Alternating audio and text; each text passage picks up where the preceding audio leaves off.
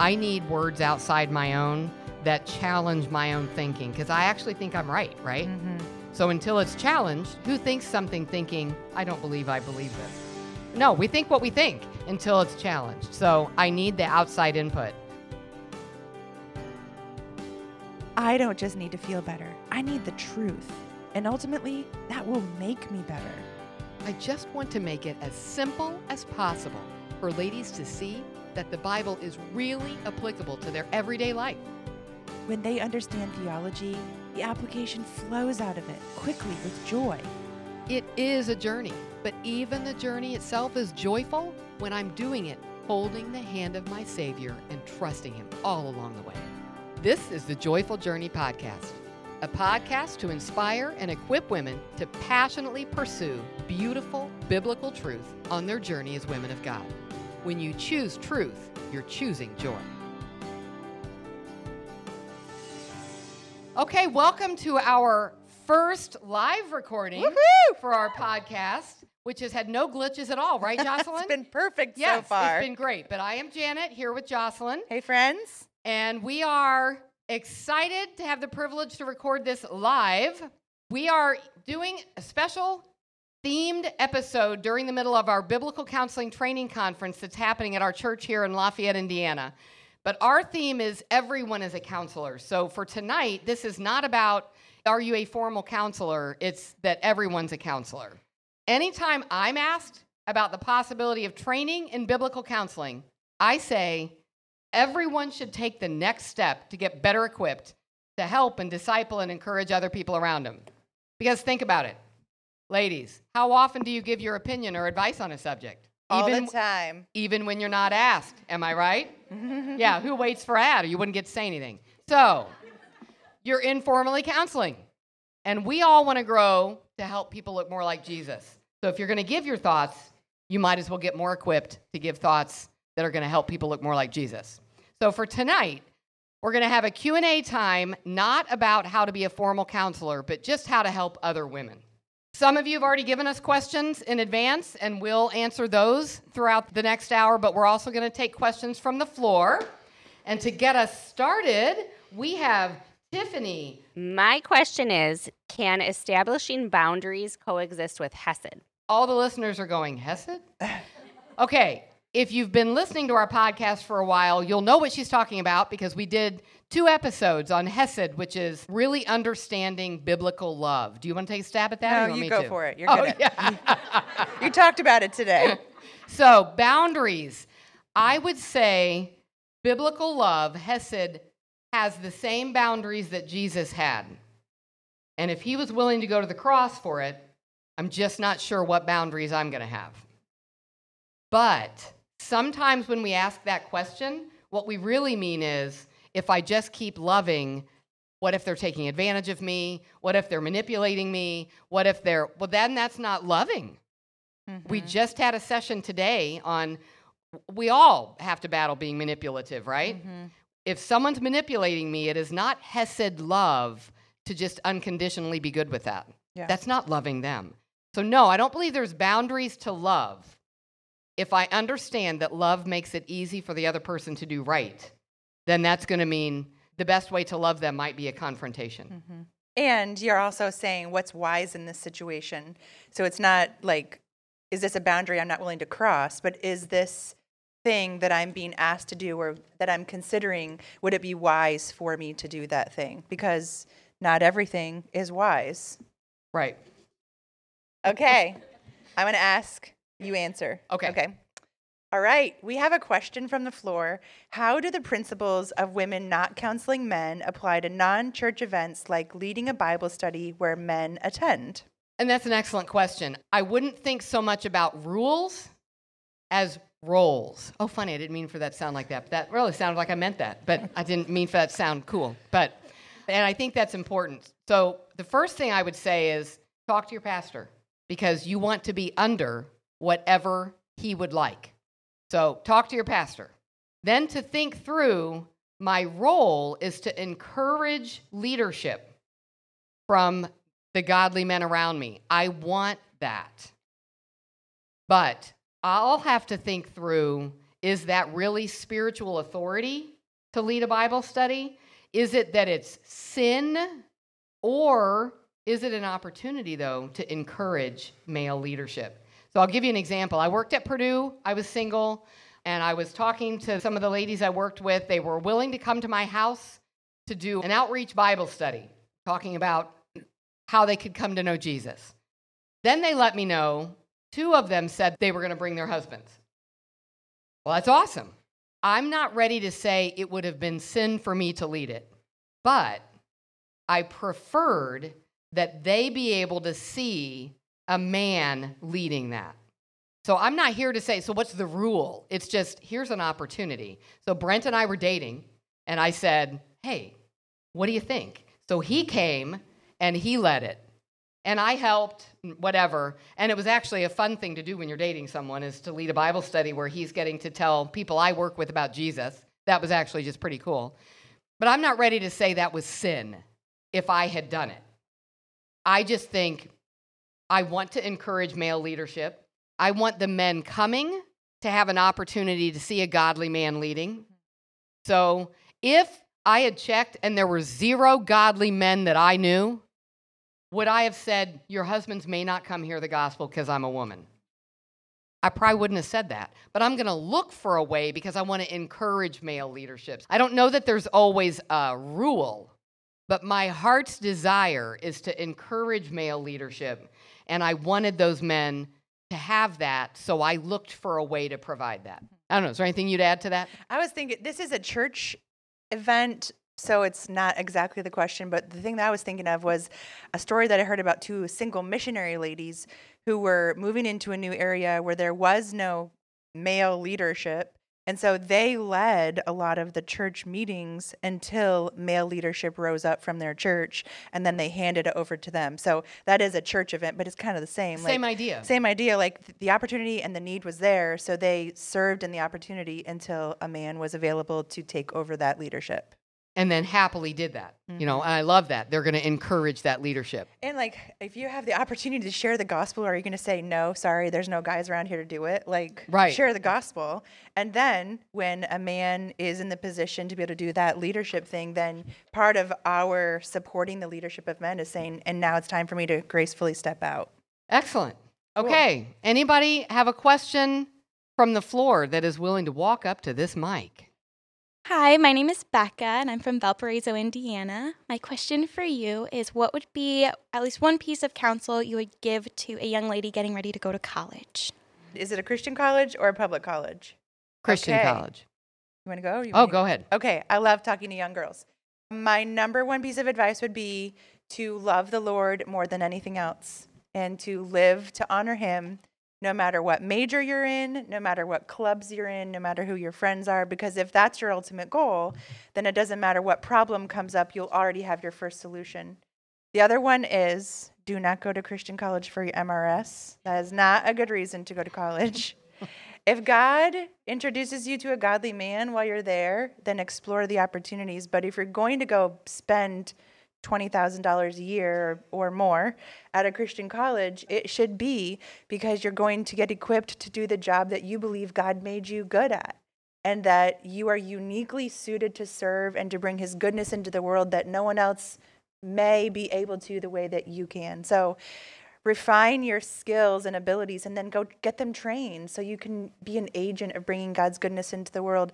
And then don't forget the ultimate mission while you're getting equipped to do your specific job within that ultimate mission. We're to represent a good and glorious God to a world that He placed us in at this exact moment for this exact time. Yeah. So let me add just some practical because my husband and I were over the college ministry at Purdue for 10 years. So some of the things I would encourage you to think about plan now that you will prioritize worship hmm. And whatever it takes to deepen your relationship with the Lord. There are so many opportunities at any college, Christian or public, that will keep you so busy that you're not prioritizing the main thing. I will also say this most of the freshmen really battled loneliness and they made their goal to not be lonely mm. instead of to run to Jesus. So if I make my goal to not be lonely, I'll end up doing a lot of things later I'll be surprised I did. But I was willing to do it because I was lonely. So I have to decide up front. My goal is not, I don't want to be lonely. I have to fit in. I have to, what I need is Jesus. And then I can do some of these other things as well. But sadly, in our ministry, certainly not across the board. Frequently, college became the time when they got to make decisions for themselves. That's not sad, that's good. And what they decided is, I've always gone to church. Now I just need to figure it out for myself. And then when their junior year, when they tanked and were in a really bad place, we got them. And I'm grateful, happy to have them as juniors and happy to counsel them and help them. But boy, I would have loved for them to not have gotten where they got as a junior mm-hmm. by not being so excited that they were out from under their parents Yeah. that they didn't have to love Jesus until they were juniors. I don't know how to make the transition better from like finishing out youth group to beginning college. But in my mind, as we've prepped our daughters for that, it has been to believe that that transition is seamless. There are zero breaks between high school youth group and whatever you're going to do next.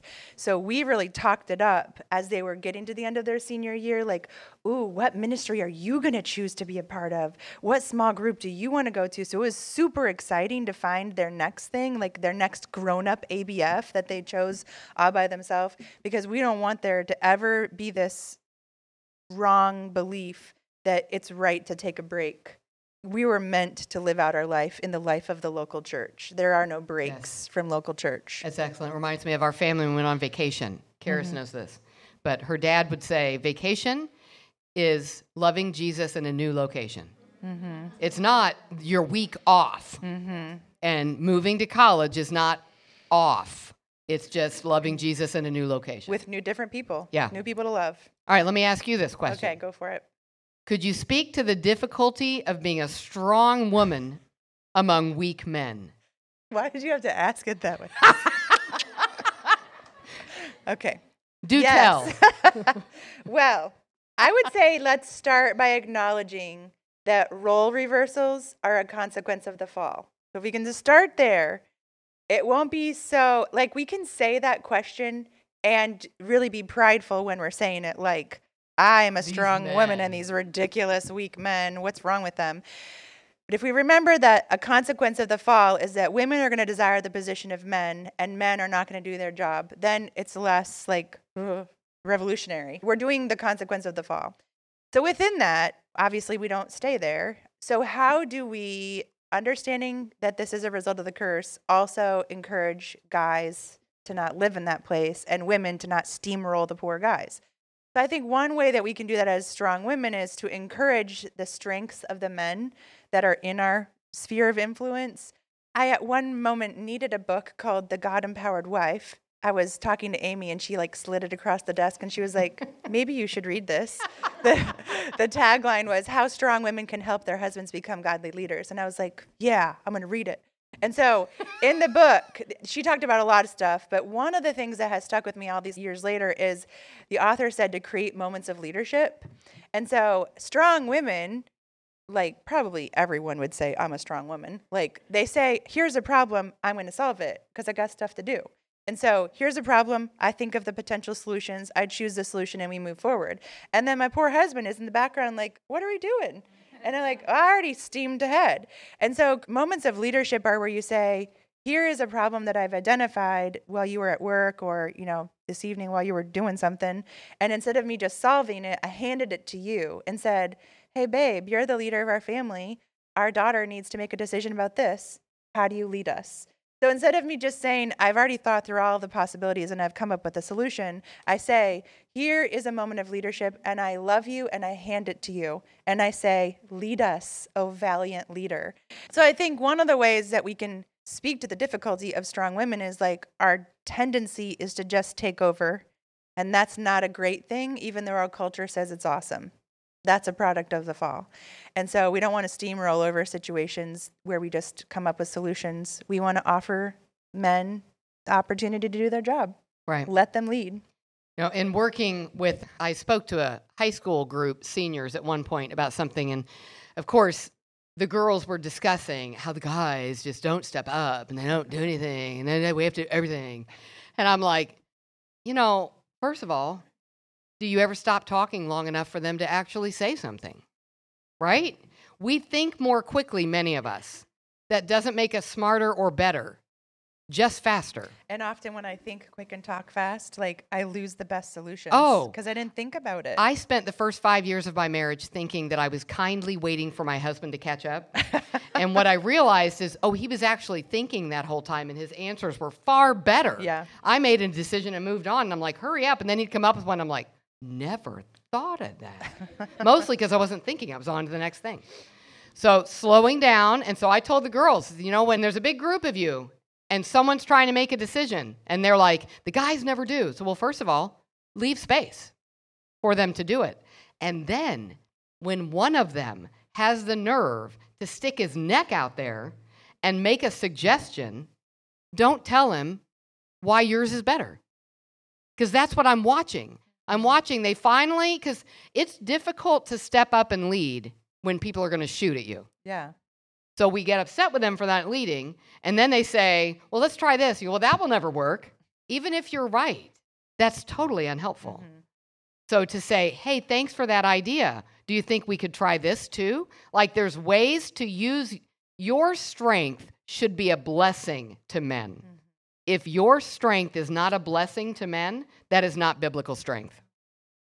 I don't know what it is, but it's not biblical strength, but we think it is. We're just strong, and so they'll have to what? No, biblical strength is a blessing to the men around them. That means my heart is I want to encourage their leadership. If they took a step up, I thank them. Thanks for being willing to step out there. And can I help you while you're out there? Awesome. Okay, somebody from the floor, go for it. My name is Joy, and I'm from Tennessee. And my question is What practical tools do you have for counseling yourself?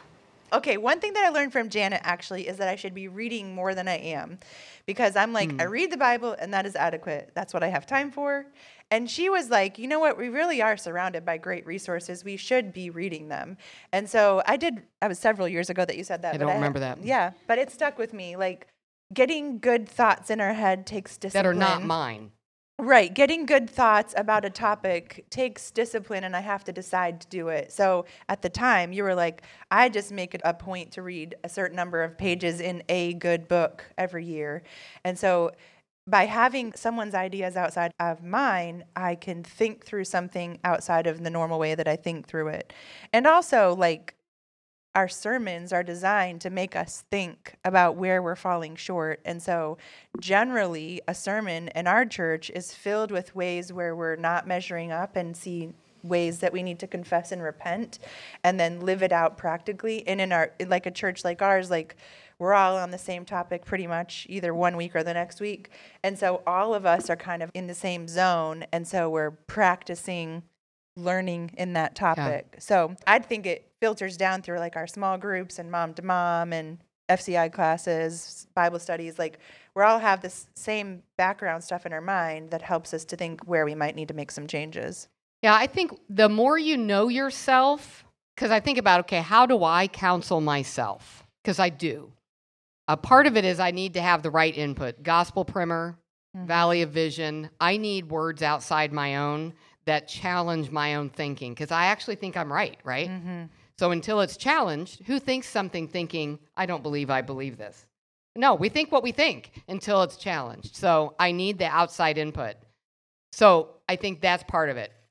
For me, I now know my own heart disposition. Mm-hmm. I know where I tend to sin. I know what I tend to long for.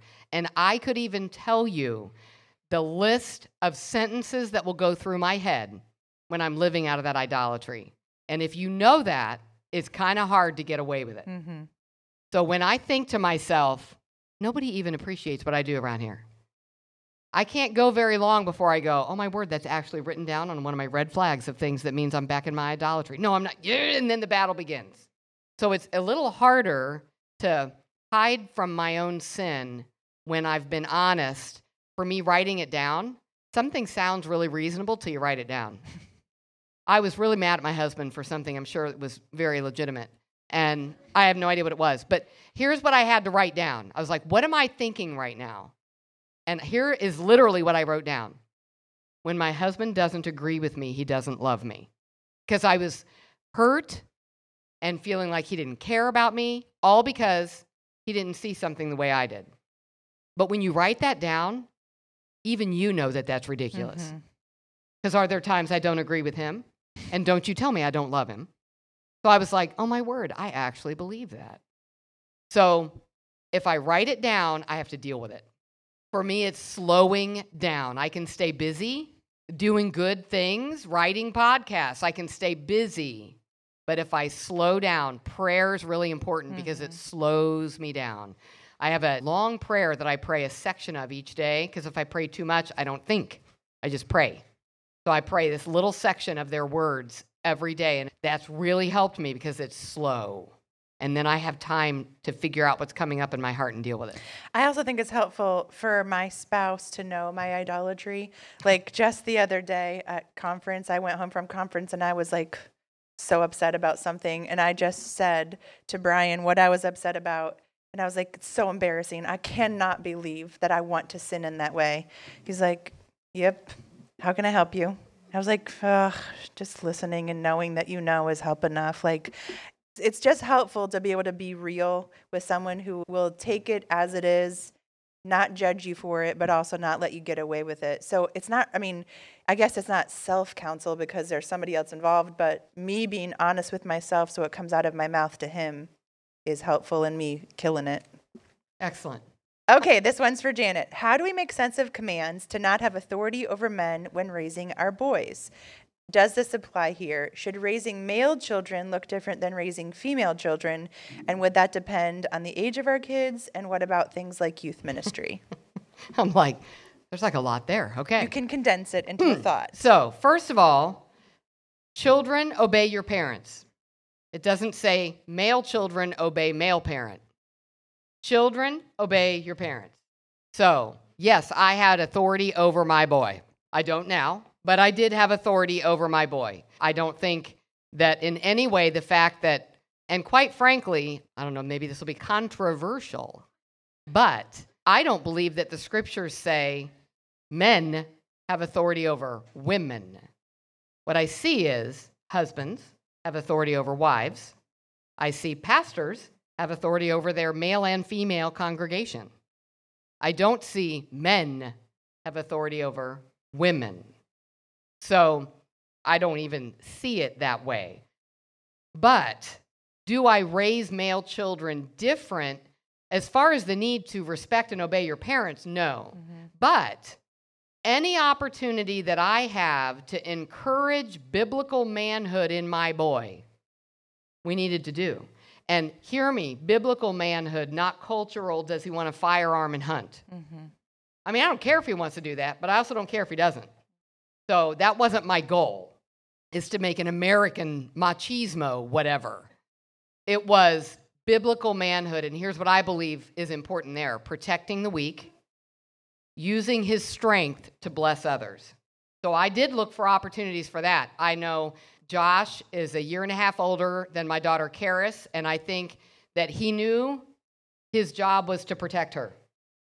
And when they were little, she was three, he was four. I was watching them play in the water at this park, and I'm watching from a distance. And they're in different places playing, and I see another little boy come up to Karis and push her out of the way. And she looked at him, and I was like, What is she gonna do? she toddles over to Josh and points. and Josh is playing, and he went. And he got up and went over there. And I thought, I have no idea what's going to happen now. My four year old is like on the hunt. I don't even know. So I see him go over there and he's. and then the little boy pushes Karis and Josh took him down. And I was like, all right. Now here's what I didn't say you shouldn't have done that. So I said, tell me what you were thinking. You tried to use your words. I watched you, and ultimately you protected your sister. And my dad, who didn't even know the Lord, but he's sitting next to me, and he goes, Don't you get upset with him for that. Don't you get upset with him for that. And I'm like, I'm not upset. I'm actually going, Yeah. But I couldn't do that either. Like, you don't always have to use your hands, but he used his hands on my daughter, and Josh used his hands on him. I was good with it. So we encouraged that. he let me know of another little girl playing somewhere. And he came down and she was getting bullied. And I said, What did you do? And he said, I pushed him over. I went, Okay. And then she comes running down saying, He's my hero. He's my hero. I was like, Okay, well, that's probably a little okay. But he was first grade by then. We're a lot older. So, you know, he was, I'm sure, ready. So we encouraged you look at the weak around you, you look at those that are more vulnerable and your job is to be protective. So we encouraged that and praised that. Use your strength to bless others. I want my son mowing the grass for the elderly. I want him helping them carry things. I want him to notice. So if he doesn't notice, he's a kid, I would say, Hey, Josh, why don't you go over there? Do you see what she's carrying? Why don't you help her with that? Even if she's capable, you could still offer to help her with that. So I didn't do the same thing with Karis we did different things. So, in that respect, it was different. Wherever we can encourage the beauty of biblical manhood and womanhood, even from the time they're little, that would be one thing that I did that was different mm-hmm. between boys and girls. But respect, they, they both cleaned the house, they both needed to obey their parents. And now he's my pastor, but he's still my boy. I try not to use that, but that doesn't change. Friends of Joyful Journey, I wanted to take a minute to make you aware of a residential facility called Restoration Ministries. Restoration is designed to help single and married men ages 18 and over who desire help from a faith based ministry and will do whatever it takes to change. Restoration is designed around four pillars the study of Scripture, involvement in the local church, meaningful work, and biblical counseling. The program typically takes about eight months to complete.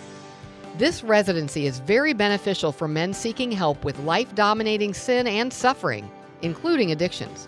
We have a link in our show notes for any of you who would like to get more information on this program. Okay, from the floor.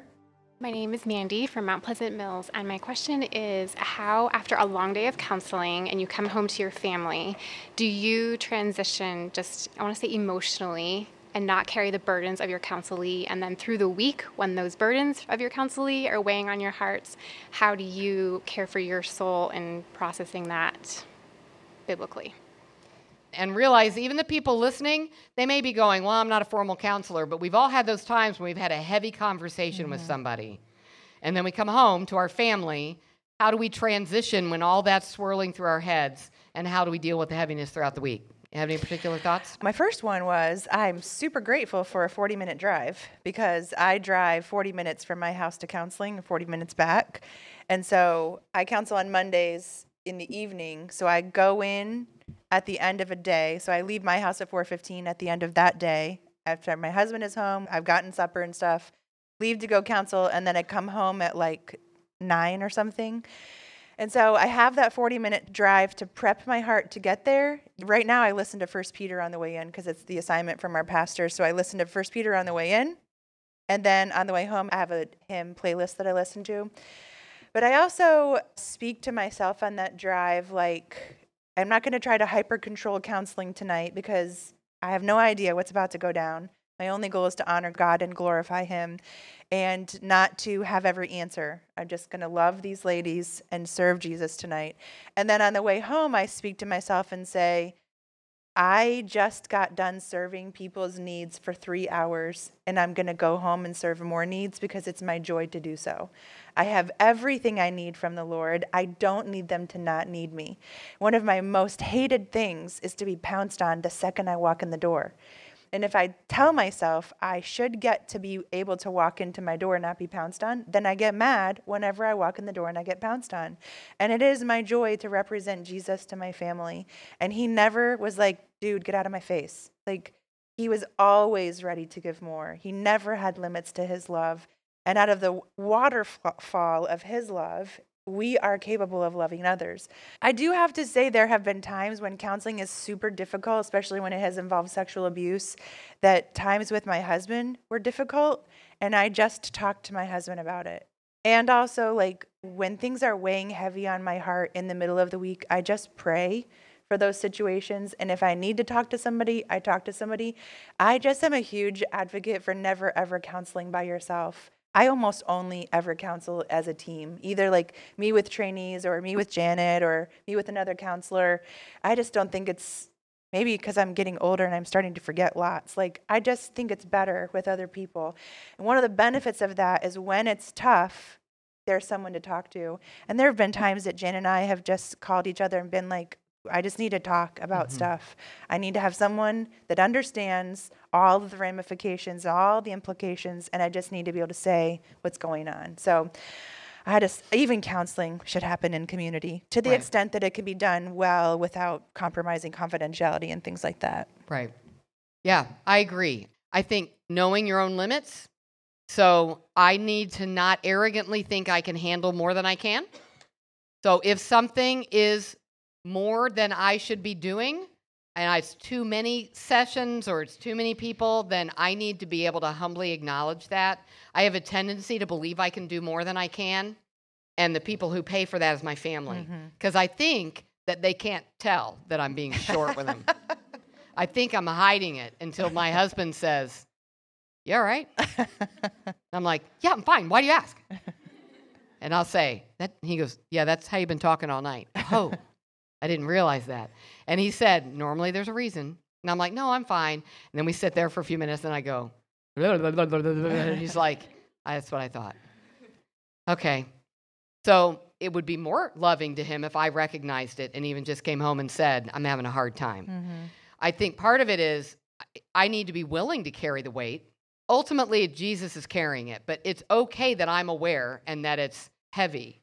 And it's more reasons to talk to the Lord when we talk to each other about things like that in general. It's a lot of reminding each other of the mm-hmm. theology of, but God's the one who let it happen. It's not your job to change it if it were best for them that that didn't happen because when you're involved in some that are just so painfully hard what you it, there's this i feel bad that they have to live in that and then to be able to go it's good that you hurt with them but god didn't make a mistake Yeah. that's right that's right i can trust god with them i don't need to bear the weight of getting them out of that so having somebody that can remind me of truth when i'm hurting and that isn't going to feel sorry for me, but that's going to give me the hope of truth. My husband is my main one, her husband is her main mm-hmm. one, but we have the privilege of being able to do that with each other as well.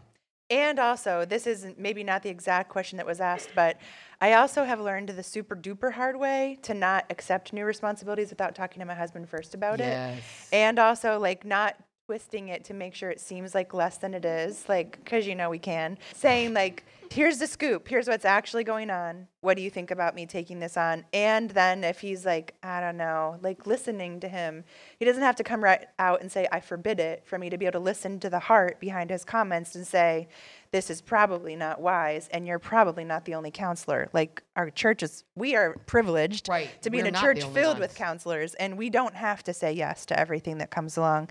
N- maybe other churches would have a tougher time with feel, that. feel more that way. But allowing your husband to lead you in that way. Brent sees my limits before I see them. And even our pastors. And he pays for it when I don't see it. True. Even our pastors are super wonderful, though. When like we present a need that's at hand, they ask us, "Are you capable of adding that to your load right now?"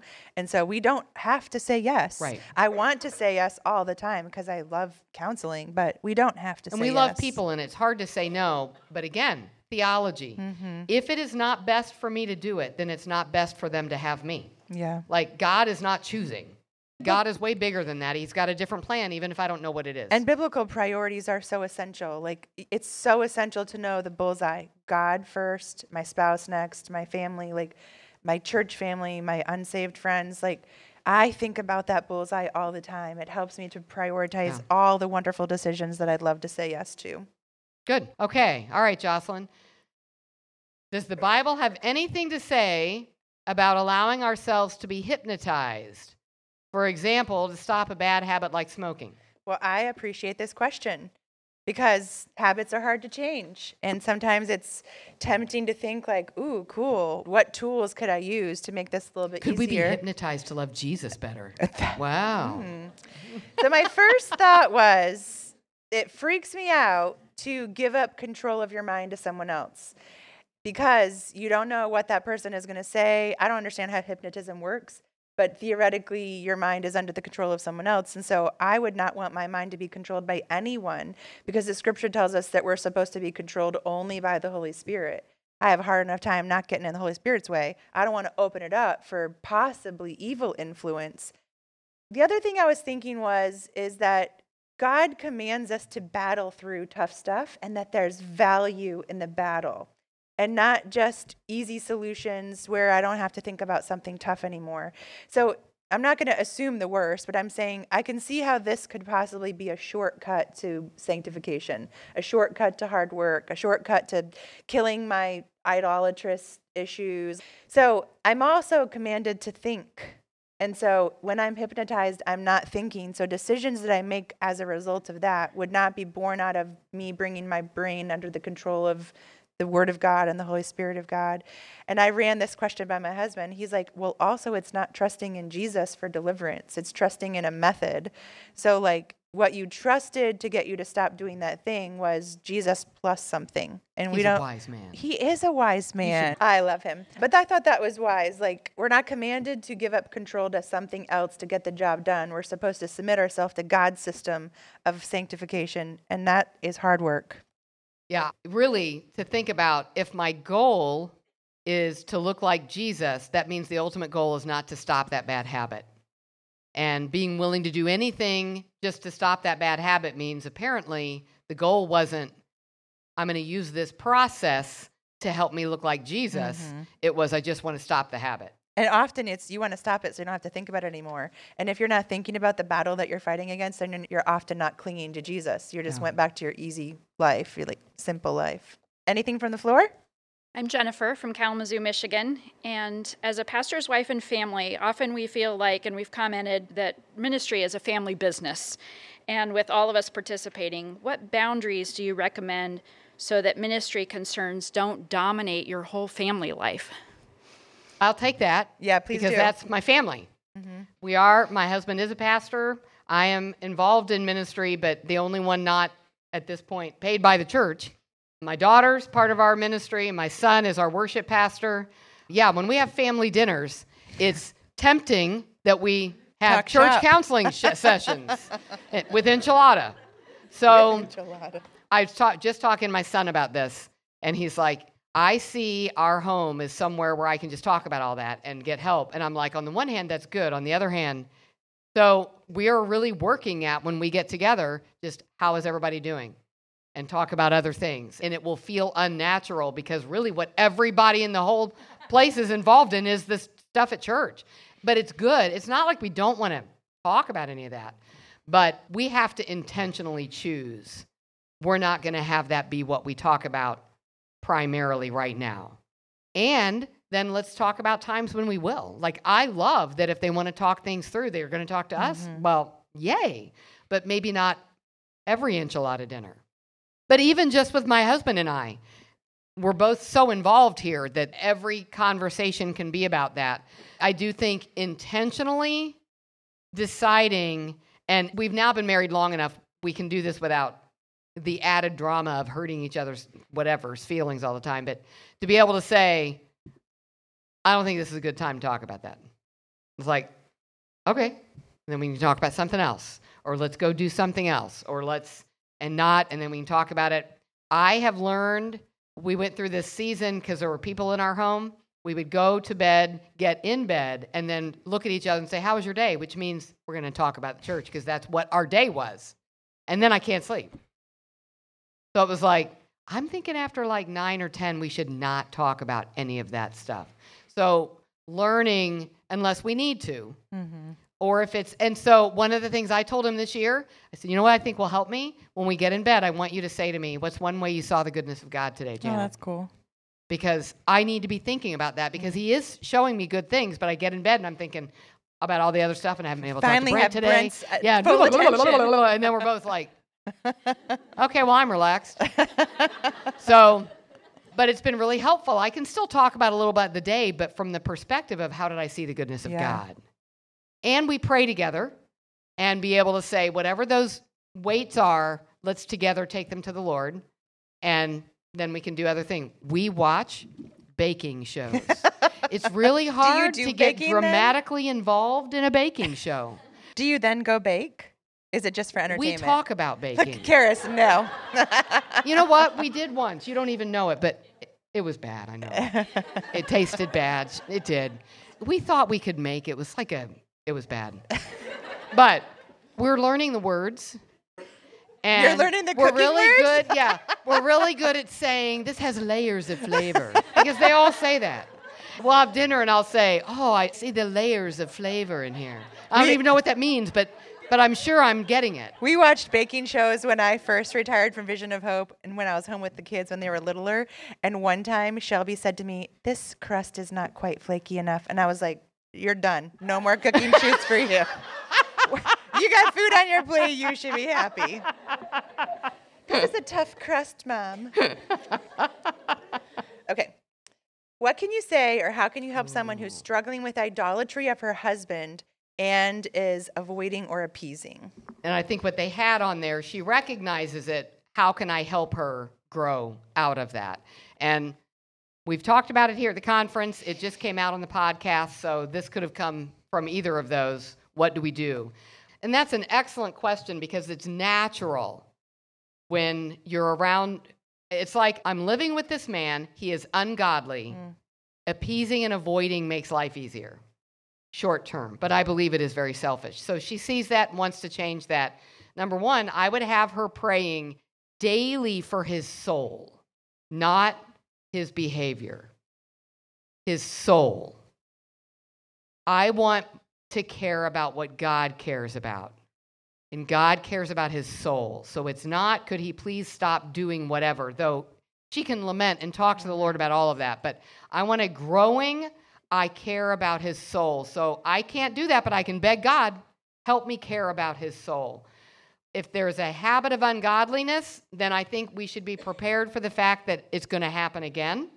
And if she's not used to walking toward that with loving truth for the good of his soul, it's going to be awkward and she'll probably not say things right.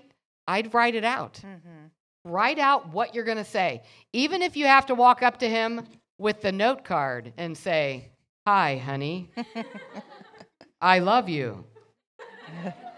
Just do it. Yeah. do it. And to say i wrote this out because i didn't think i would say it well but this is where my heart is. Would you allow me to read this to you? Like it's not wrong to be formal like that but it is wrong to not love your husband. So whatever it takes to help her begin those habits and we do that. We'll write it out. I'll have her read it to him but i think it's crucial to be praying for his soul and praying that you would not make it about you mm-hmm. because what's coming up out of you is not Jesus. And the biggest point of your marriage for you, your biggest point in your marriage, is to honor the Lord.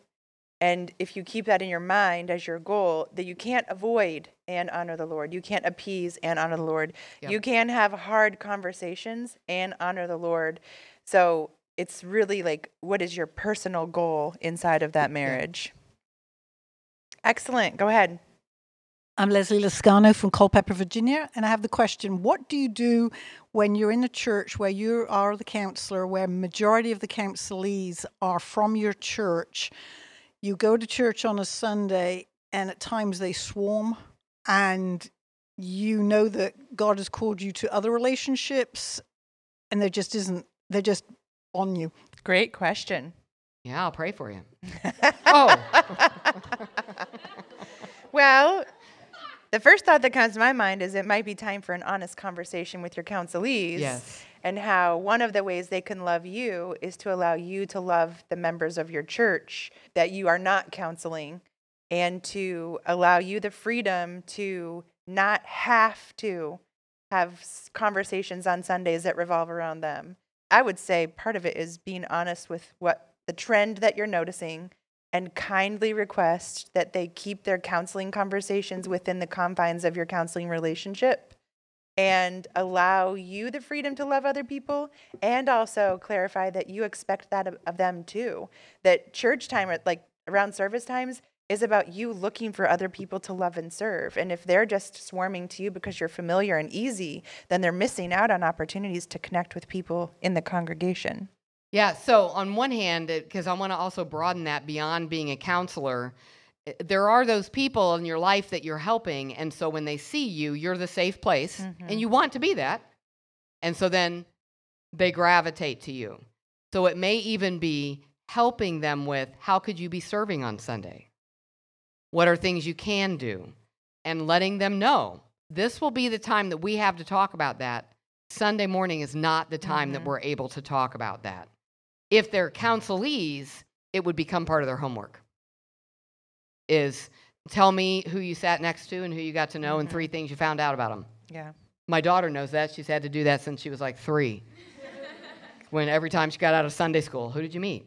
Three things about them. So that they get in the habit of doing that. Because for some of them, they've not done that. And so we mm-hmm. just want to help them.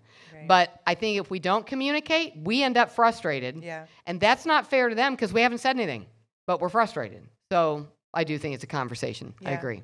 How do you respond to a person who's seeking biblical advice, but when she finds it, she responds, That doesn't make me happy. I deserve to be happy after all I've been through? Well, I can certainly resonate with wanting to be happy. And I can certainly resonate with feeling sad about all that someone has been through. But the theology inside of my head that I prep myself with as I answer her is to remember that her greatest happiness is going to come from living God's way. And her deepest sadness is going to come from doing whatever she wants. And so I'm going to formulate that in a sentence that is pleasing to her ear to hear, not, you know, I'm not going to be a jerk about it. But I, I hope not.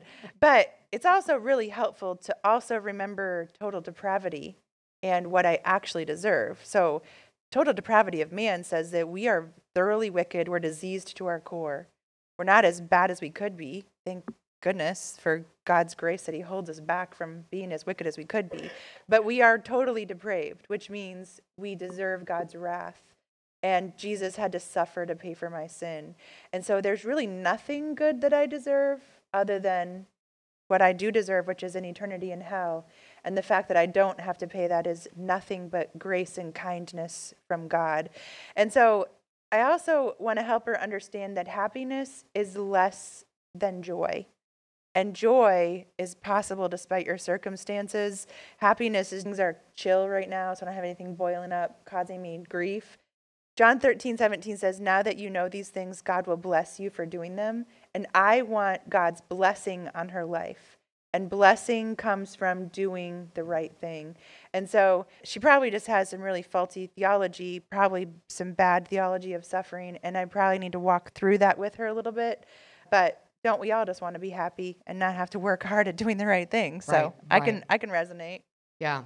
One of my first thoughts was, and because I don't know the context, obviously, if they're seeking biblical advice, maybe you're not really seeking biblical advice. Yeah.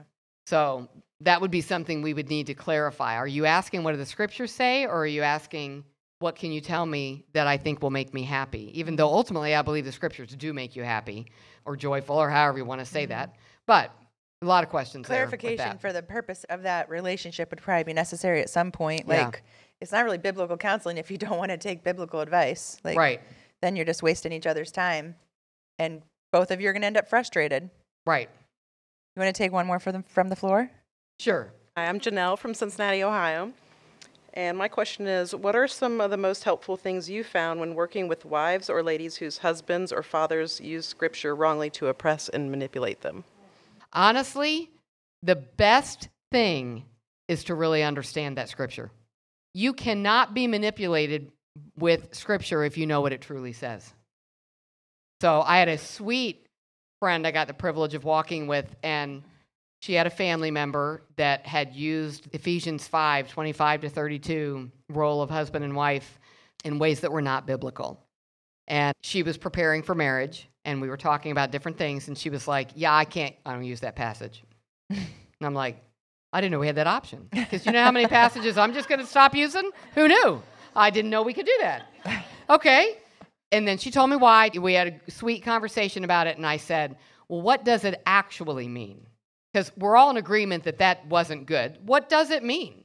Let's study it, but she was afraid of it. I get that. But as we study it hmm. and study what it really means, because I'm like, this is such a beautiful passage that if you can't benefit from this, that's sad. So it's not a matter of what you mean you can't. You know, I mean, I was joking with her about it'd be nice if we could all just pick different ones, but really, it's beautiful mm-hmm. and it takes the power out of the lie when you know the truth. So instead of it just being, we can't do this, let's study it. Like there's nothing you're going to find when you really understand scripture that's going to allow a man to oppress you with it. Then I have somebody else that was in a difficult situation, and our pastor was involved as well. And she's being told things that cause you to think things that are not true, and so it confuses everything. And the pastor looked at her and he said, When he says those things, you need to immediately say, But that's not true. Like, if you know it's not true, you just need, even if you can't say it out loud, you're thinking, That's not true. But how is she going to know that? She's got to know what is true. So if I know what it really means when somebody uses it wrong, I can go, mm, That's not true. I also think that every woman in that position needs to know that their husband or father can never stop them from seeking shepherding from their pastor. Yes. That was so helpful for me to learn that. Like, there's no situation where my husband can say, I can't go seek shepherding about that. So, we have access to our pastors for our souls. I don't have to have my husband's permission to speak to him when I need help in a Yeah. situation. Yep. And that's the position our pastors have taken. Do we want to take one more One from the floor? More. Hi, my name is Vivian Melendez, and the question that I have is what advice would you give to a parent that just found out that their first daughter, who went away for college, has been in a relationship with the same sex person? Well, I would need to know some more information. Right. Because there's not quite enough data. Like, I would need to know is the daughter a believer? Is she not a believer? Because the way you would handle that is a little bit different. But For sure. I know that all sorts of sexuality issues are in the culture on the table right now. But we know that there is one biblical definition of godly sexuality, and that's the standard. And so anything outside of that standard, in my opinion, is handled in a similar way. God tells us the standard, and deviating from that standard is sin. So it may be culturally acceptable to be girl on girl, guy on guy, you know, multiple groups of people, but that's not God's standard, and it will not living God's way will always bring hurt. It will always bring pain. So I don't know all the details, but I wouldn't necessarily make it a giant deal that it's a same sex relationship. It's an ungodly sexual relationship, period. And so I would confront it that way like we're called to a standard of biblical sexuality, and this isn't the standard. Yeah. Yeah. So a lot of it, like you said, we don't know. I don't know the relationship between them. I don't know if the daughter's asking for help. What I do know is that we're commanded to love. So now that this mom knows that, if the daughter knows that she knows, is the daughter experiencing Hesed from her mom? Undeserved, because isn't it always? I had the privilege of counseling someone years ago who came, young adult, same sex attraction, and I didn't know her. She was from the community. And so she came in, and that was her presenting. She wanted to talk about that. I didn't even know if she knew the Lord.